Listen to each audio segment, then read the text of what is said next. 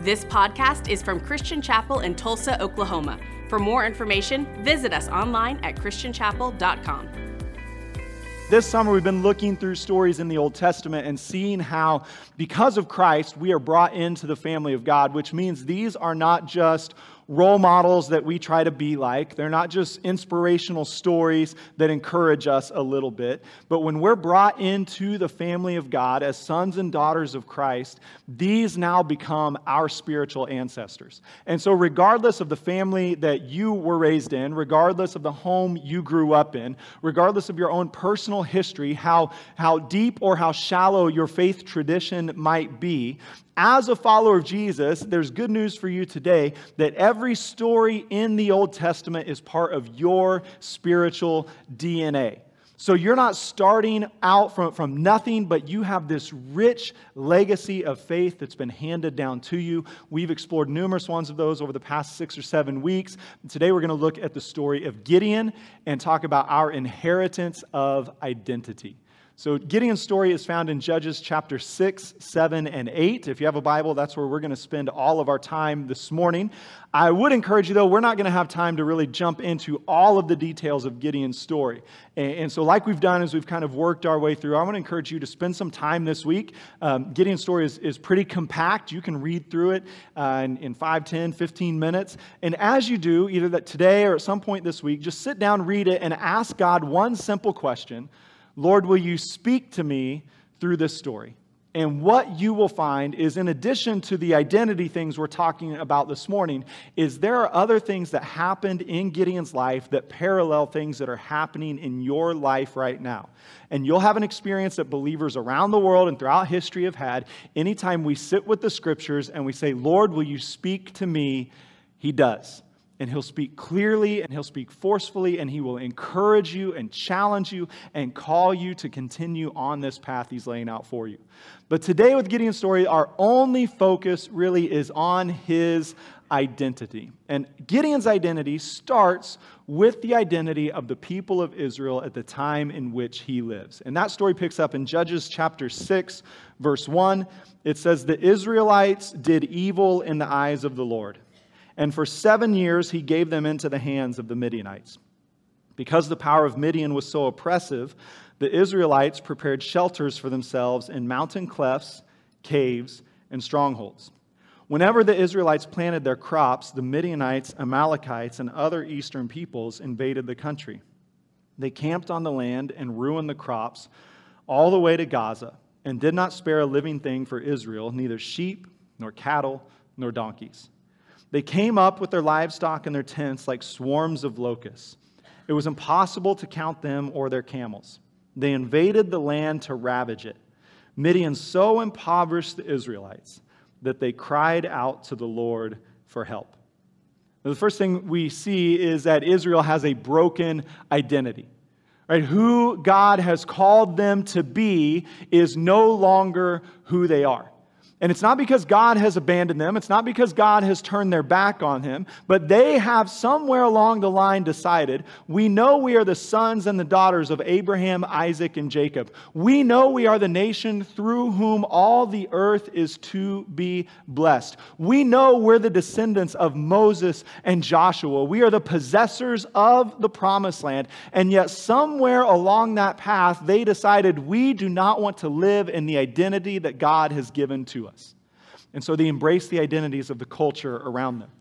The Judges tells us the same story over and over and over again. It's a cyclical pattern in the nation of Israel at this point in history where they walk with the Lord and then they grow cold in their relationship with Him. They turn their backs on Him and then He allows them to experience the natural consequences of embracing a broken identity. And in this situation, it means that when they've said, Lord, we don't want to walk in your blessing, they have stepped outside of it, and He has allowed an enemy to come and oppress them for seven years now. For seven years, they've been dominated. For seven years, they've been defeated by a, an enemy that is so vast it cannot be counted. Their crops have been destroyed. Their livestock have been killed. They've been driven out of their villages, towns, and cities into the mountains to hide in caves from their enemies. Seven years it's been happening. And then Gideon is a member of Israel at this time. And what we see in Gideon's story is that what is a, a national broken identity also plays itself out as an individual broken identity. So if you, if you skip down to Judges 6, verse 11, we're introduced to Gideon.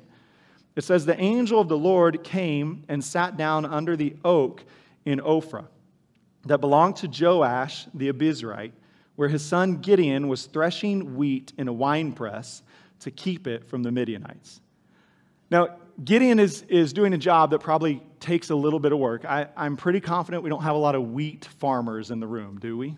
Wheat? I heard several years ago I mentioned wheat on a Sunday, and somebody told me, please enunciate the T because we thought you were talking about weed farmers. Um, so, so wheat farmers, no wheat farmers. Okay. Uh, if we had wheat farmers, I would still be confident we have nobody who's harvesting their wheat by hand anymore because that hasn't been done for quite a while. But in, in Gideon's day, they would grow wheat, they would harvest it by hand, and then they would have to thresh it, which was the process in which they separated the grain from the stalk. And so normally this would take place on a threshing floor, a term you'll read at different times in the Old Testament. A threshing floor was normally a hard surface, and it was usually um, out in a well ventilated area because the process of threshing wheat is, is messy. Um, uh, so, the, the, last year or so, we've been under a, a, renovation project here at Christian Chapel. And so, we've become familiar with messes, we've become familiar with dust. I remember probably uh, at some point last spring, I walked out into this, this community space out here, and we had some guys, a drywall crew that was in. So, they had hung the drywall, they had mudded it, they had taped it, and now they were in the process of sanding it. Well, they know we're, we're meeting in the church as they're doing this. And so, so they've got one guy who's sanding it, and they've got another guy who's following him along with the shop vac, which I really appreciated. Until I noticed his shop vac didn't have a bag or a filter in it. And so all he was doing was he was sucking up the dust that had fallen on the ground, and it was blowing out the back of his shop vac throughout the whole room. And it looked smokier than any bar that some of your friends have probably been in, right? Because not you, but maybe some of them. And it was just an absolute, now thankfully he recognized it quickly, he closed it up. But, but for the rest of that day, it was just a miserable place to be. That's the picture you need to have in mind when it says that Gideon was threshing wheat in a wine press. It's a dirty physical job right? As you would beat those stalks of grain, the grain would fall off, and then you would pick up the stalks and the leftover kind of trash and you'd toss it up in the air. And the thought was the wind would catch the dust and carry it away from you, but the grain was heavy enough, if it got picked up, it would fall back to the threshing floor where it could be gathered up later. Gideon is not only not doing this in a well ventilated area, he's doing it in a wine press, basically in a, in a pit. He has picked the worst possible place to do a physically demanding and dirty job. And we're told why because he feared the Midianites.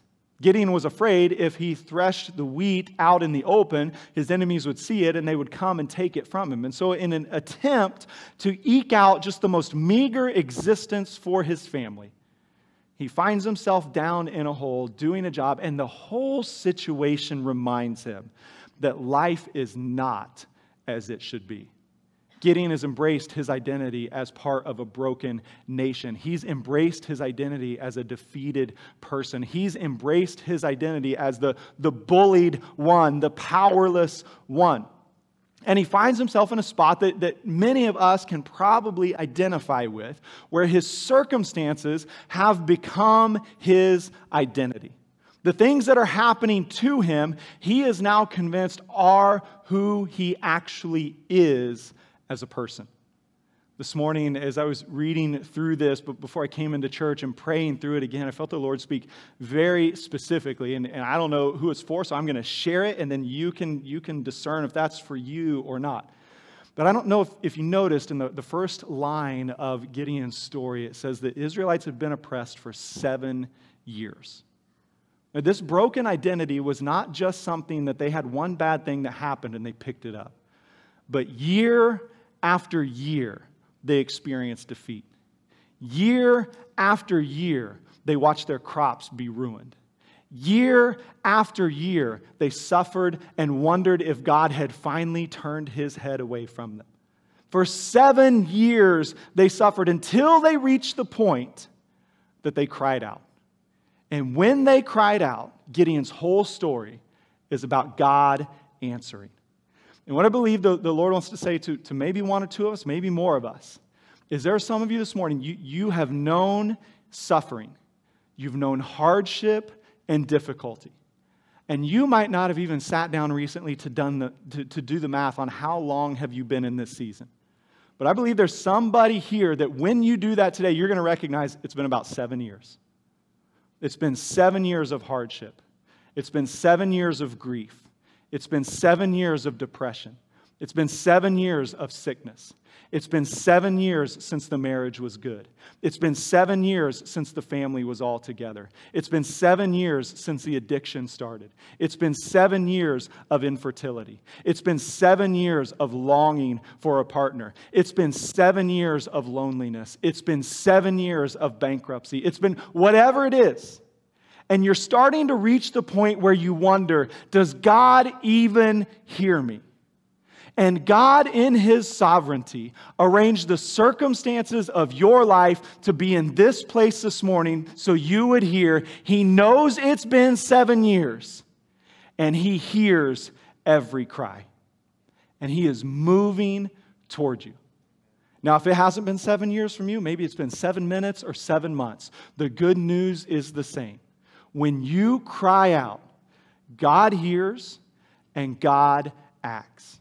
And in Gideon's story, this is, this is what the people of Israel and what Gideon personally is going to have to learn that his broken identity is not who he is. It's the same message that the Lord shares with us. The inheritance we have received from Gideon is not an inheritance of being defined by our circumstances. You might have experienced failure after failure, but it doesn't mean you're always going to be a failure.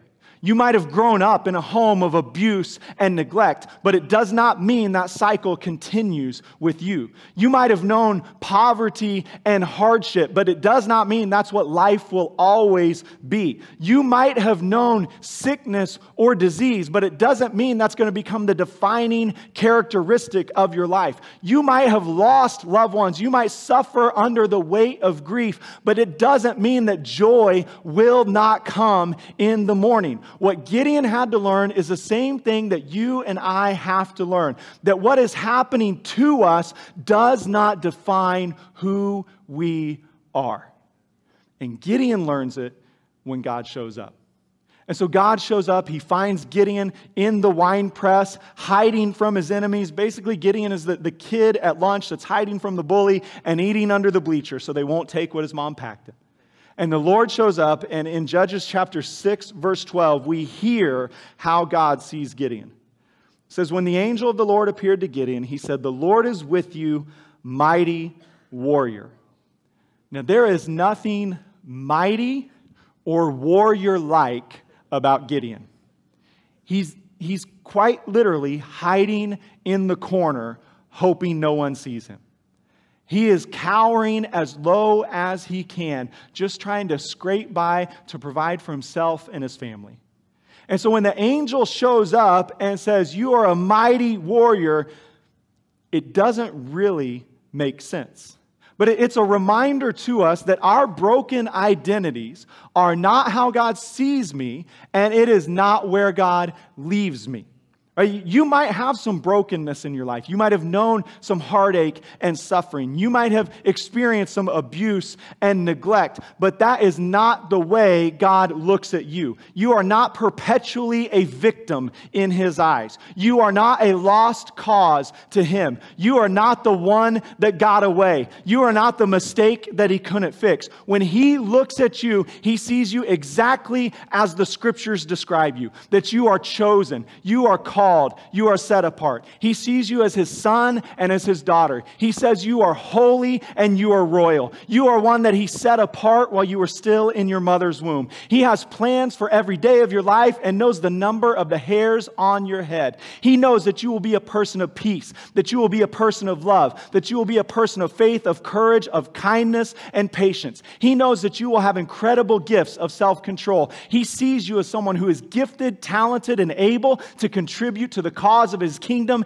in the world right now. He sees you as someone of significance because you are his creation. He sees you as someone who was formed by his will and for his pleasure. He sees you as the place where the glory of God dwells. He sees you as the one in whom the same spirit that raised Christ from the dead now inhabits. When God looks at you, he doesn't see who you are, he sees who he says you are. And this is what happens to Gideon. The Lord is with you. We got to go all in or all out. Like the halfway, it can't do. So I'm fine with it. I'm going to kind of keep going. I don't need it, but we'll, there we go. Okay. So here we go. The Lord is with you, mighty warrior. But it doesn't make sense. And you've been in that spot. God has shown up and He said, Hey, I'm calling you out. Hey, there's a different future. Hey, there's a different path. Hey, you're not going to be what the world has always said you are. I don't care what your parents called you. I don't care what your teachers said about you. I don't care what the tests revealed. This is who you are. And oftentimes, like Gideon, our response is, sounds good, but let me tell you why that can't be true. You keep reading Gideon's story, Judges chapter 6, verse 15. Gideon's response is, Pardon me, my Lord. So he's very respectful, right? I mean, just coming, and, and anytime you want to disagree with God and tell him that you have a better idea, at least couch it in respectability, right? Pardon me, my Lord, Gideon replied, but how can I save Israel? My clan is the weakest in Manasseh, and I am the least in my family. I don't know if you spent time this week studying the uh, power rankings of the 12 tribes of Israel. I'm guessing not. But there were 12 of them, and there are tribes that we hear a lot about. We hear a lot about the tribe of Judah, right? The lion of the tribe of Judah. We hear a lot about the Levites, the priests. You don't hear a lot about Manasseh. It's just kind of, I mean, if they were ranked 1 to 12, Manasseh's probably down there somewhere in the 10, 11, 12 area, right? Down there with Ephraim and, and some of the others that you're like, I didn't know that word was in the Bible. Uh, you know, and, and so Gideon, he lives with this reality. He knows of, of all the tribes, we're not terribly impressive. And then Gideon also wants the Lord to know, and Lord, in case you didn't know, then within our tribe we have clans, and my, my clan is the weakest. And then in the, in the weak clan and kind of the insignificant tribe, uh, there's my family, and I'm the least in my family. What Gideon is trying to tell the Lord is hey, Lord, there are actually tens, if not hundreds of thousands of other men in Israel that you should probably go call a mighty warrior before you come talk to me. Now, now what's happening here? I, I think a couple things. First of all, Gideon is having a hard time believing that he is who God says he is. But second, maybe Gideon knows if he believes that he is who God says he is, he's going to have to do what God wants him to do. And Gideon knows mighty warriors fight. And he's hiding in a wine press so they won't steal his grain. And maybe there's just something inside of him that thinks, I like the idea of freedom, but Lord, maybe you should choose someone else. I'm happy to support them. I'm happy to follow them. I'll, I'll maybe give some of my grain to them. I'll, I'll do what I'll pray for them. Maybe I'll even go with them and fight. But, but Lord, I don't know that I necessarily want to be the mighty warrior. And so what Gideon's doing is he's having to fight against all of this identity history that he has, where he's been told, your clan's not significant, your family's weak, your, your tribe is overlooked. And then he's also having to fight against the potential future that his identity is calling him into. I don't quite know if I want to do that. And so instead of just addressing that and saying, Lord, I don't know if I'm able, he throws up all of these excuses from his past as to why he can't. And the enemy's going to work the same way in your life. You see, you have received an inheritance of identity as the son, the daughter of God. And it's an inheritance that when you receive it, the enemy cannot take you, take it away from you. The enemy cannot disqualify you from the inheritance that God has given you and from the identity that he has placed on you. And so what the enemy does, knowing he can't disqualify you, is he tries to get you to disqualify yourself. That's what he does with Gideon. There's nothing mighty about you. Gideon, stop. Gideon, don't go down that road. You're just going to be disappointed. You're just going to let people down. You're not a leader. No one's going to follow you. You're not a fighter. You're not going to defeat anyone. Look around you, Gideon. It's a, it's a vast army that no one can count. Your own people are hiding in caves to get away from them. You don't want that. You don't deserve it. You'll never live up to it. And then when he comes to us and he begins to speak those same words of nobody from your family has ever done anything like that. Nobody from the part of town you grew up in would ever achieve something like that. Nobody with your past would ever be allowed to do something like that. You're not smart enough. You're not strong enough. You don't have the right connections. You can't get into the right doors. You're not going to have the right opportunities. And all of our insecurities begin to well up and become fertile ground for the enemy to attack us and to tell us, you can't do that. You can't be that. But in that space, we're asking the wrong question. The question is not, can I do this? The question is, has God spoken? Because if He speaks and says, this is who you are, then this is who I am. And if this is who I am, then this is what I have to do. And I'm going to believe the God who knows me and calls me has already anticipated every obstacle that stands in the way. And so I'm just going to follow him and watch him succeed over and over and over again. And this is what happens with Gideon. As, you keep reading his story, you see that God is very patient with him as he fights against his history. So we don't have time to, to get into all of it, but Gideon basically kind of, again, humbly comes to the Lord and says, um, I believe you, but can I test you a little bit? And so God is gracious and he allows it. And, and Gideon says, Lord, if you want me to do it, uh, do this. And God does it. And then Gideon says, Okay, uh, thank you. If you want me to do it now, do the opposite of that. And, and God does it. And, and maybe you've been in that boat before where God has said, Hey, maybe, maybe let's think of like a job. You, you're feeling like it's time for a career change, it's time to start something new. And, and so you start praying, Lord, if, if this is really from you, have someone I care about tell me I should pursue this. And so someone you cares about come and they say, hey, I think you should pursue this. And so that night you go to pray and you're like, thank you, Lord, I appreciate that. Um, if it's really from you, have a company in that field reach out to me. And so then, you know, shortly a company in that field reaches out to you, like, Lord, I appreciate that. Uh, but just one more, have them offer me this salary. Or have, and you, you just, you know, we just kind of keep moving the goalposts on what, where, at, at which point we'll actually act and obey what God has told us to do. I know none of you have done that. I've done it a few times of Lord, if you really want to, one more thing, one more thing, one more thing. And, and here's what we learn in Gideon's story God is patient because he wants to achieve his purposes. Like Gideon just keeps saying, Lord, are you sure? Are you sure? Are you sure? Do you want to? Are you sure? Can you do this? Can you do that? And God not only meets every test that Gideon has, but God actually gives extra signs to Gideon so that he will know this is the path and this is the plan. And so when you're fighting your old history, God knows it will be difficult for you. He knows there will be times you succeed and there will be other times you fail, but He is unrelenting in His desire for you to experience the fullness of life that He has for you on a personal level. And so He's going to keep coming again and again and again and again to tell you this is who you are and this is what you're going to do. And eventually, like Gideon, you will reach the point where you're willing to live out your identity. We see it. Let's go back to Judges chapter 6, verse 12. When the angel of the Lord appeared to Gideon, he said, The Lord is with you, mighty warrior. Now, Gideon's process, he's, he's testing the Lord, the Lord is providing for him, and, and at some point along the way, Gideon decides, I'm going to live out my identity. And the reason he does it is not necessarily because he believes he is a mighty warrior, but because he believes the first part of God's message to him the Lord is with you.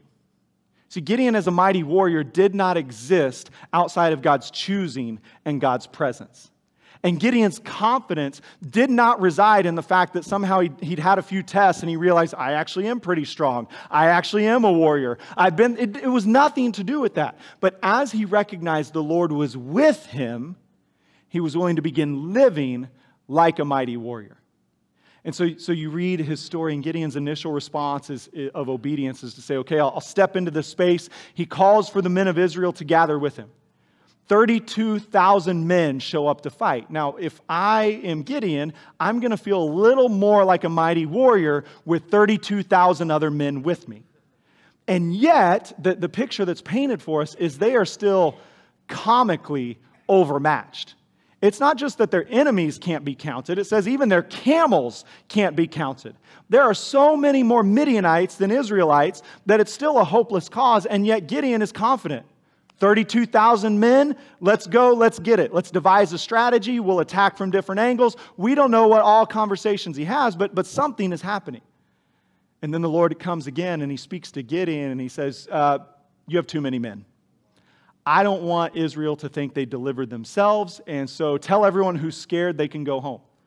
So Gideon makes the announcement 10,000 men go home. And so now has 22,000 men. Again, still kind of a formidable force, and, and yet still hopelessly outmatched. Gideon feels confident, and the Lord says, Nope, still too many. I don't want them to think that it came from you or that it came from them. I want them to know victory comes from me and me alone. So he puts Gideon through one final test that whittles the force down to 300 men. And Gideon, the mighty warrior who hid in the winepress and tried to excuse himself out of God's identity, now decides that 300 men is the perfect number to take on an uncountable army. And what is it? What happens? He doesn't go through any strategic training.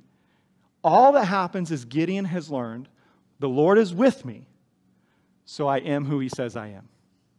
And if I am who he says I am, then I will do what he says I will do. And the Lord has told me I am a mighty warrior. And Gideon knows two things mighty warriors fight, and mighty warriors win. And if the Lord is with him, then he's just decided, hey, I'm, you know what? I'm an inheritor of the promises made to Abraham and Isaac and Jacob. I am a descendant of Moses and Joshua. And Gideon begins to remember the Lord was with them, and the Lord provided for them, and the Lord delivered them. And it's not the first time as a nation we have faced insurmountable obstacles. It's not the first time we have been overmatched. It's not the first time an enemy has looked undefeatable. He remembers the story of the Exodus, he remembers the possession of the promised land, and he begins to look at the 300 men and says, Well, Lord, if this is who we have, then let's go. And what happens is Gideon steps into his identity as a mighty warrior. 300 other men begin to step into their identities as mighty warriors with him. See, when you walk in the identity that God has given to you, you will always help others walk in the identity that God has given to them because we're all connected. And you're going to receive faith from me, and I'm going to receive faith from you. It's why, as a community of faith, we all need each other to walk in the identities that God has given to us. And so Gideon and his 300 men, they, they surround the army. They have their, their, their torches kind of in a jar. They break the jars, they raise their swords, and they shout for the Lord and for Gideon. And the Lord comes and he sends their enemies' camp into chaos. So they turn and begin to attack each other. They, they literally slaughter each other and they flee the area.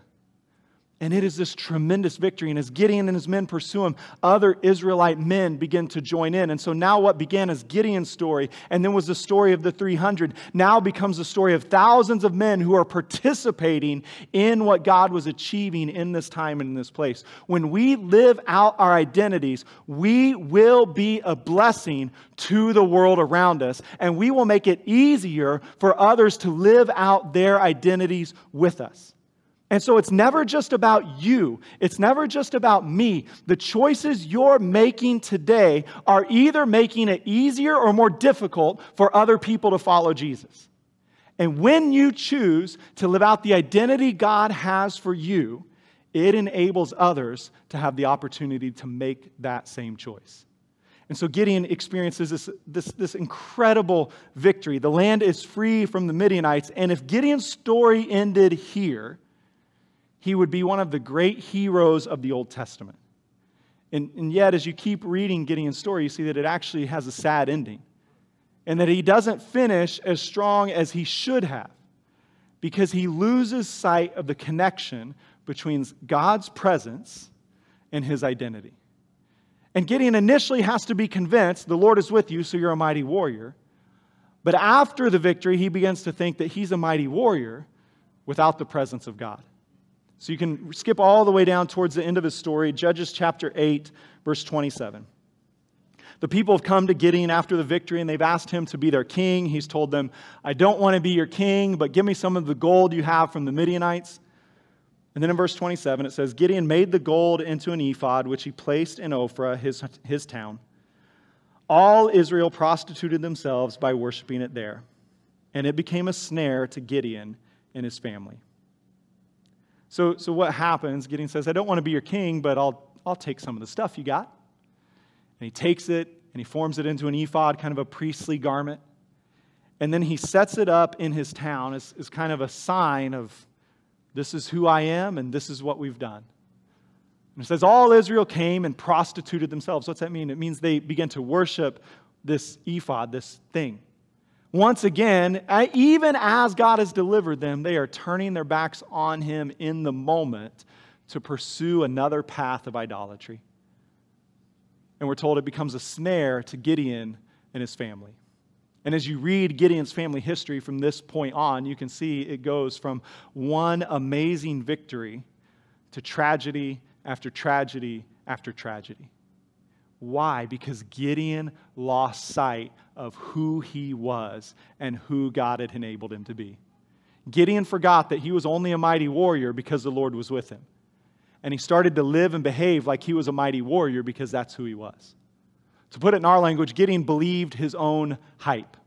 Right? If, if Gideon had been here in our day, that, that would have been our, our primary admonition to him of Gideon, don't believe the hype. Don't believe the hype. Don't believe the hype. Right? Because people would have been tweeting at Gideon. They would have been posting stories with Gideon of, look at the victory we've won. They would have been proud of him. He would have been trending on every social media platform there was. And they would have sung his praises. They would have talked about his strategic military victories. They would have talked about the insurmountable odds. They would have come out with ranking lists of where does this rank in the list of Israel's military victories. They would have done all of those things and more. And that's what the people do. They come and they're saying, Gideon, you won the victory for us. And instead of Gideon remembering, no, it was the Lord, he allows that to come his way. And the glory that should have been reflected back to God Gideon instead takes for himself. And he allows his heart to be warped. He allows his eyes to be pulled down off of God. And we're reve- and in doing so reveals to us one of the, the final identity attacks of the enemy. If he can't get you before you experience the success and blessing that comes with walking in the identity of God, then he'll use the success and blessing to launch his next round of attacks at you. To begin to convince you that, hey, you deserve all this. Hey, you've earned all this. You are smarter than them. That's why you have it. You did work harder than them. That's why you've received it. If they wanted what you have, they should do what you did. And, and you will lose sight of the fact that it was God who arranged every detail of your life to bring you to this moment of success and blessing. And in a place like Christian Chapel, this identity warning from Gideon is something we have to pay attention to. Because God has blessed so many of you so tremendously. You have known His grace and His goodness. You, you have received a life that much of the world w- would die to know. You have known His blessings. I mean, when, when I go, I, I, am not a hint of sarcasm at all. 100%. When I go to other like ministry conferences, when I talk to other pastors, I brag about the people of Christian Chapel because you are some of the most impressive people I know. You have been invited into arenas and had opportunities that I still blow my mind to think about. God has opened doors for you. There are people who know you that I'm really impressed by. Right? There are opportunities you have that, that I can't wait to tell my friends of like, let me tell you about this guy I get to pastor. Let me tell you about this lady in my church and the doors that God is opening for them. I'm impressed by it. But you can't be. Right? And I can't be impressed by myself because the moment I start to think, I achieved this, I earned this, I deserve this, I am taking my eyes off of God who gave me this identity and provided for me to experience it. And I begin to turn inward and think, this is mine and I have it. And it elevates my view of, my, of myself, it diminishes my view of God, and it makes me think that other people must just be lazy or sinful, or else they would have the same good things I have. When we believe our own hype, it always takes us off the path God has for us. Because His path is always the path of humility. His path is always the path of recognizing every good and perfect gift comes from the Father above. His path always understands that there are so many circumstances in my life that had to fall in the right place at the right time for me to enjoy what I'm enjoying now, that I can't take any credit for it at all, but I have to acknowledge God's sovereign hand at work in my life.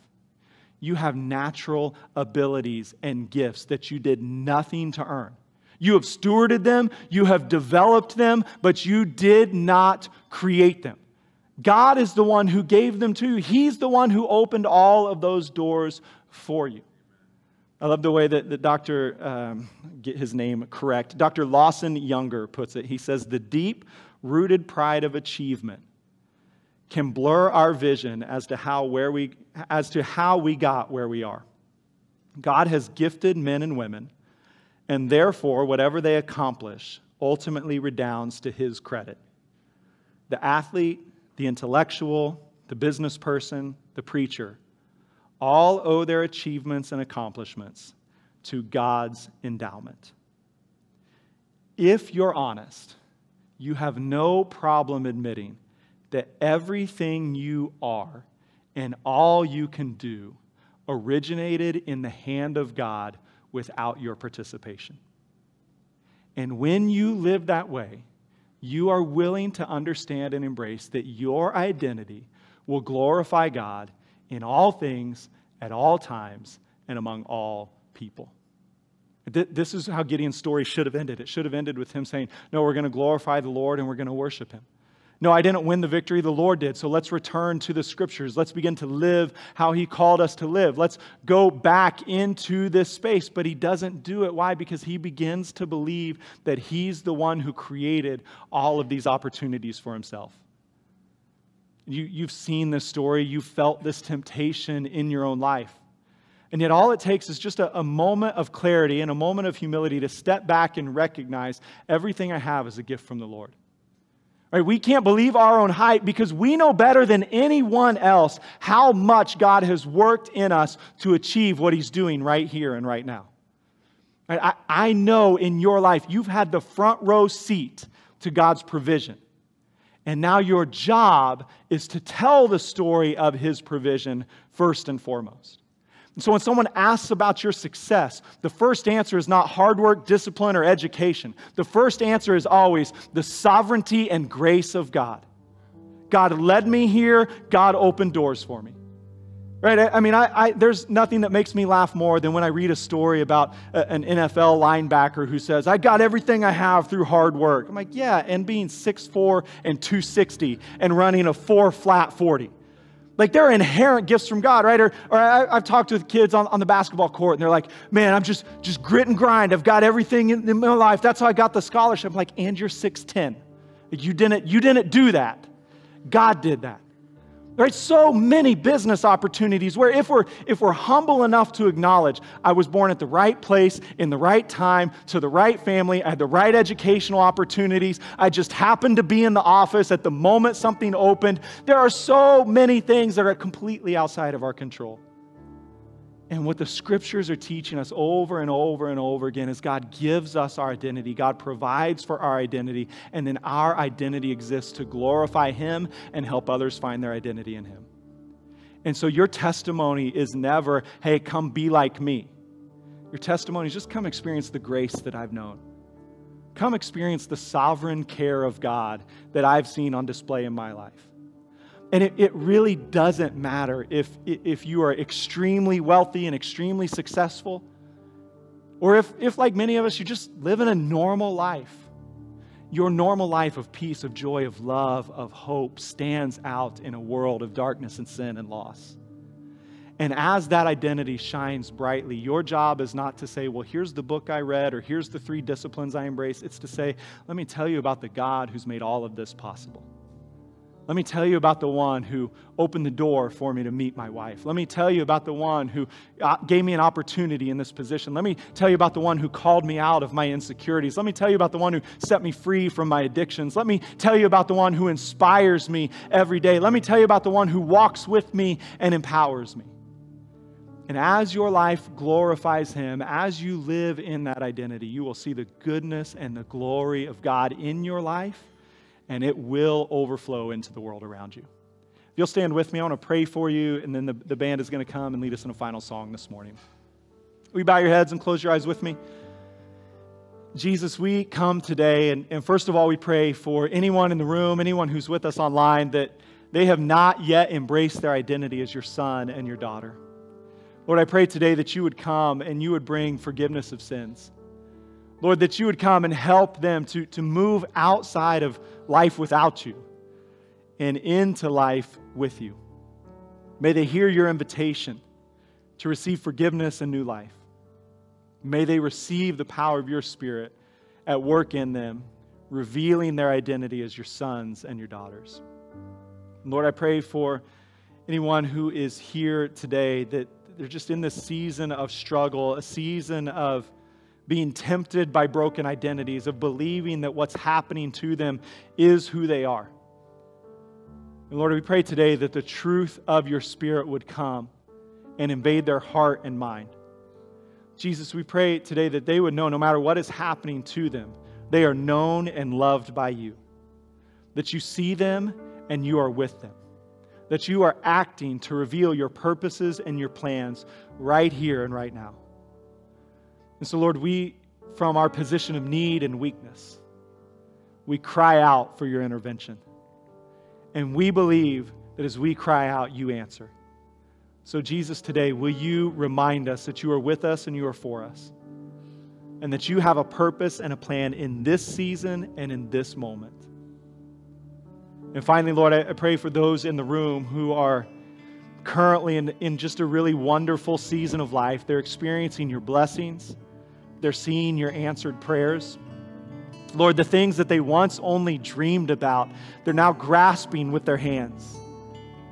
And Lord, I pray in that success and in that blessing, you would help us to live with humility, to reflect all the glory and all the honor back to you, to live with hearts that are full of thanksgiving and with speech and actions that are quick to point others towards you and your care and provision in our lives.